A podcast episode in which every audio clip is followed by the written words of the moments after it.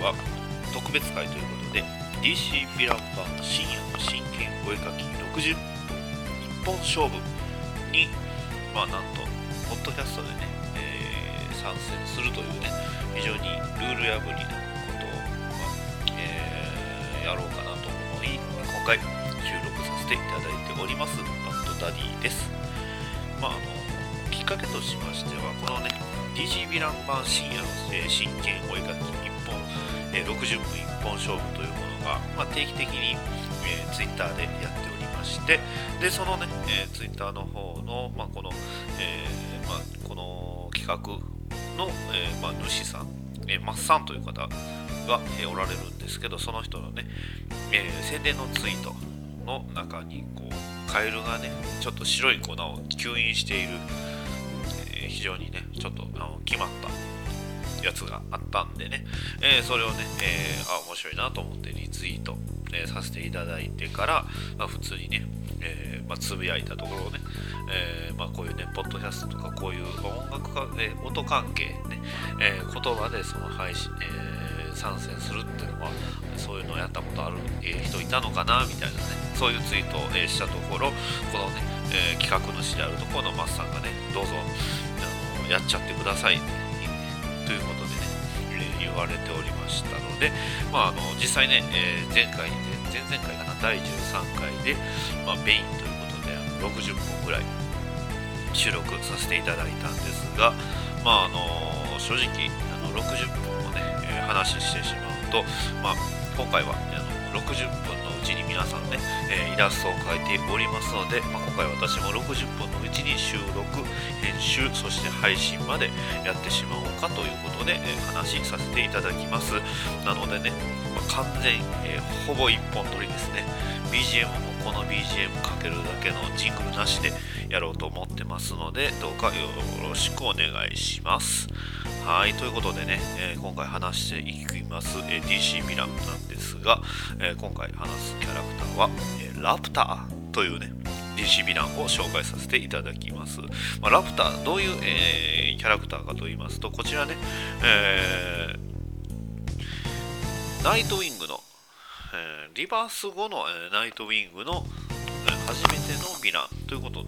なります。今までね、特に出てきたのかな、あんまりね、詳しくはちょっとわからないんですけど、えー、もともと、えー、キャラクターとしては、えー、コート・オブ・オール、えー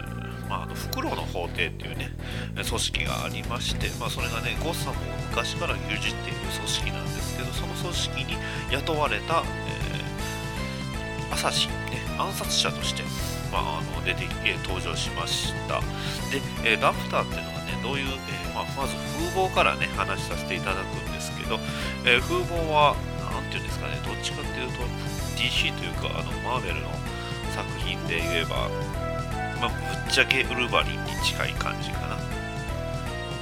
ウルヴァリンにウルヴァリンにすごく似てます、ね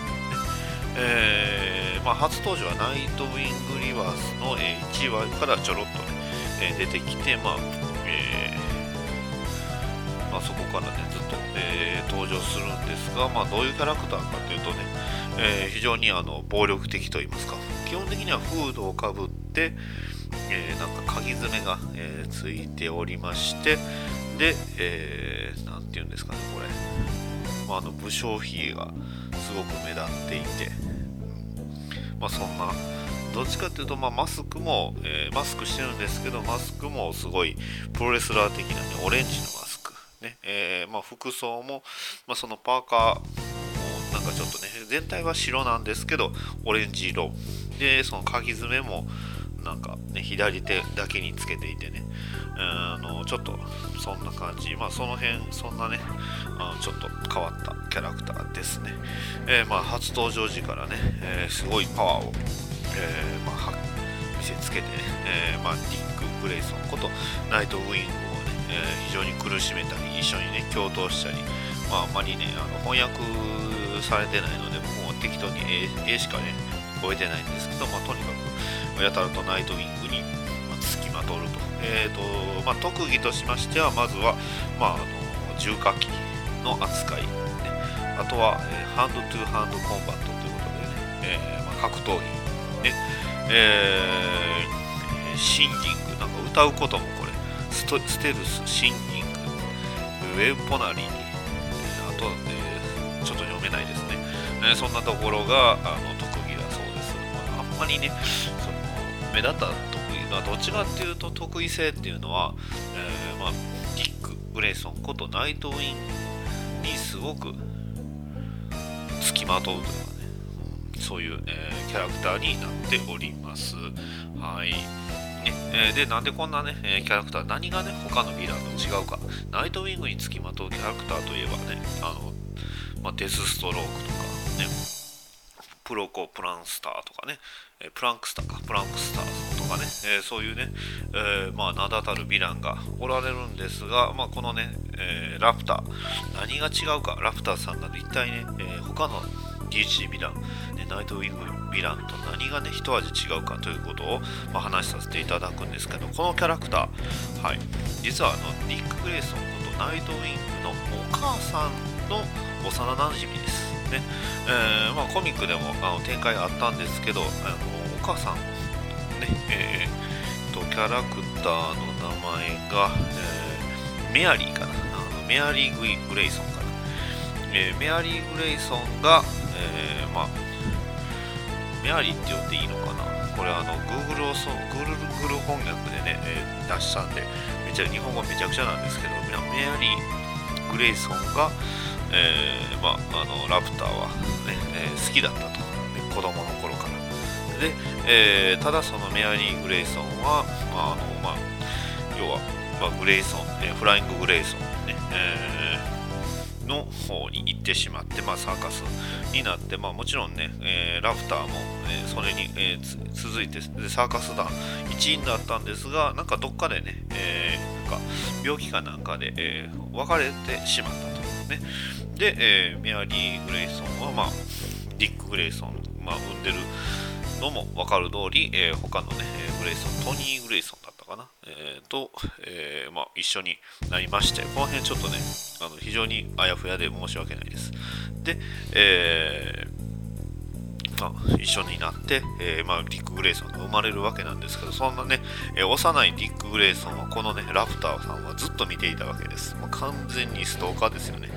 あのどれぐらいストーカーかと言いますと、えー、ディックの、子供の頃からの写真を全部ね、え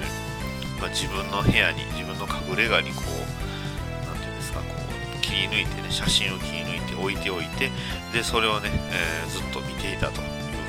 ふうに、それこそあのディック・グレイソンが一時期、まあ、死んだといいますか、えねえ社会的に、えナイトウィングだとバレた後も、うん、スパイの活動してる時もずっと見ていたとかね、えー、そういう、えー、シーンを見てディック・グレイソンはもうドン引きですよね。それはそうですよね。完全に結構なね上等なストーカーだったというね、えー、そんなね、ストーカーさん、ね、その後何をするかというとね、えまあ、ディックを手に入れるために何をするかです。ねなんとねあのブルース・ウェインを、ね、ディック・グレイソンのまあえー、育ての父親、ね、養父であるところの、まあえーまあ、父であり兄でありね、えー、大事な、えー、大切な、えー、人であるあのブルース・ウェインをなんとね、え、多くのね、えー、監修たちがいる目の前でさらってしまうと。そうですね。あのまあ、あのブルース・ウェインの正体に関しては今回は、まあ、ちょっと秘密に、えー、しておくんですけどそんなね、えー、ブルース・ウェインが捕まって、えーまあ、ディック・グレイソンは、ま、どうするかですよね、まあ、もちろんね、えー、彼を助けに行くわけですよ。完全になんかブルースね御曹司ブルース・ウェイン完全にこれ広いんですよ。ねはい。で、えーとまあ、そんなね、えーまあ、ナイトウィング誌の、えーまあ、ラストストーリーがあのナイトウィングシャープ8になるんですけど、まあ、あのラプターとの、えー、決着対決ですよね、えーま、それぞれの過去を、まあ、生産するために、ま、ラプターとナイトウィングは一騎打ちするわけ、えーまああのー、ラプターはね、えーえー、ブルース・ウェインを亡き者にしようとえ爆弾をねつけたりとかするわけですよ、まあ、よくある本当にねあのよくあるパターンといいますか。まあベタなんですけどね。そんな、えー、戦いで、えーまあ、ディック・グレイソンは、まあ、持ち前のね、えー、天才的な身体能力を用いてラプターをついに、まあ、撃退することに成功するわけです。ね。えーまあね、そこでね、ブルース・ウェインが、まああのまあ、爆弾がね爆発しそうなところでね自分で逃げ出すわけですよ。まあ、なんでねこのブルース・ウェインがこんな、えーまあ、捕まってて、えー、簡単に抜け出すかっていうのは、まあ、ちょっとこれはねあのここではあえて話しません、まあ、今回の回だけね、えー、聞いてはる方もおられると思うんでねちょっと、まあ、ブルース・ウェインの正体に関してはじゃあ今回は謎ということなのでねしつこいね。はい。で、えーまあ、ブルース・ウェインがね、えーまあ、ビルの、えー、ビルというかね廃工場なんかね、えー、廃工場かなんかのところのこうえ、高いところにね、まあ、もちろんね、囚われのね、お姫様といえば、それは高いところにいますよね。えー、そんなね、高いところにいて逃げられない状態で、え近くには爆弾がある。さあ、ピンチってなった時に、ブルース・ウェインは、まあ、あのまあ、迷わず飛ぶわけですよね。で、そこにいたのは、まあ、ナイトウィング、ディック・グレイソンがしっかりと助けるわけですよ。ね。えー、まあ、あのラプターは、えーまあ、ディック・グレイソンが元ね所属していた、えー、スパイ組織ね、スパイラルに、まあ、あの回収されて、ねえーまあ、そのままね、えー、と表舞台から、まあ、今回は話ね姿を消すわけですが、まあ、その後ね、えー、ブルース・ウィンとナイト・ウィングはね、えーまあ、それぞれ、えーねえー、ラフターを連れたヘリコプターを見送って、まあ、2人で話するわけですよ。なんでね、え、あの時飛び込んだんだっていうふうに言うんですけど、えー、ディック、私は落ちた、ね、飛び込んだ落ちたわけじゃない、えー、私は飛んだんだってジャンプしたんだよ、えー、なぜなら、えー、君が捕まえるからだ。ということで、えライズ・オブ・ラプターっていう、え話は終了しました。というね、えそんな感じのあのキャラクターで、まあ、今回の話1回きりのキャラクターなんですがそんなラプターさんね、えー、今後また再登場するのか、まあ、再登場するにしてもちょっとねナイトウィングとのまあ、確執がね強いというか強すぎるキャラクターなので、えー、ナイトウィング以外と絡むことってあんまりないんじゃないかなとか思ってます。はい。まあそんな感じですね。はい、まあ現在で12分で、えー、現在の、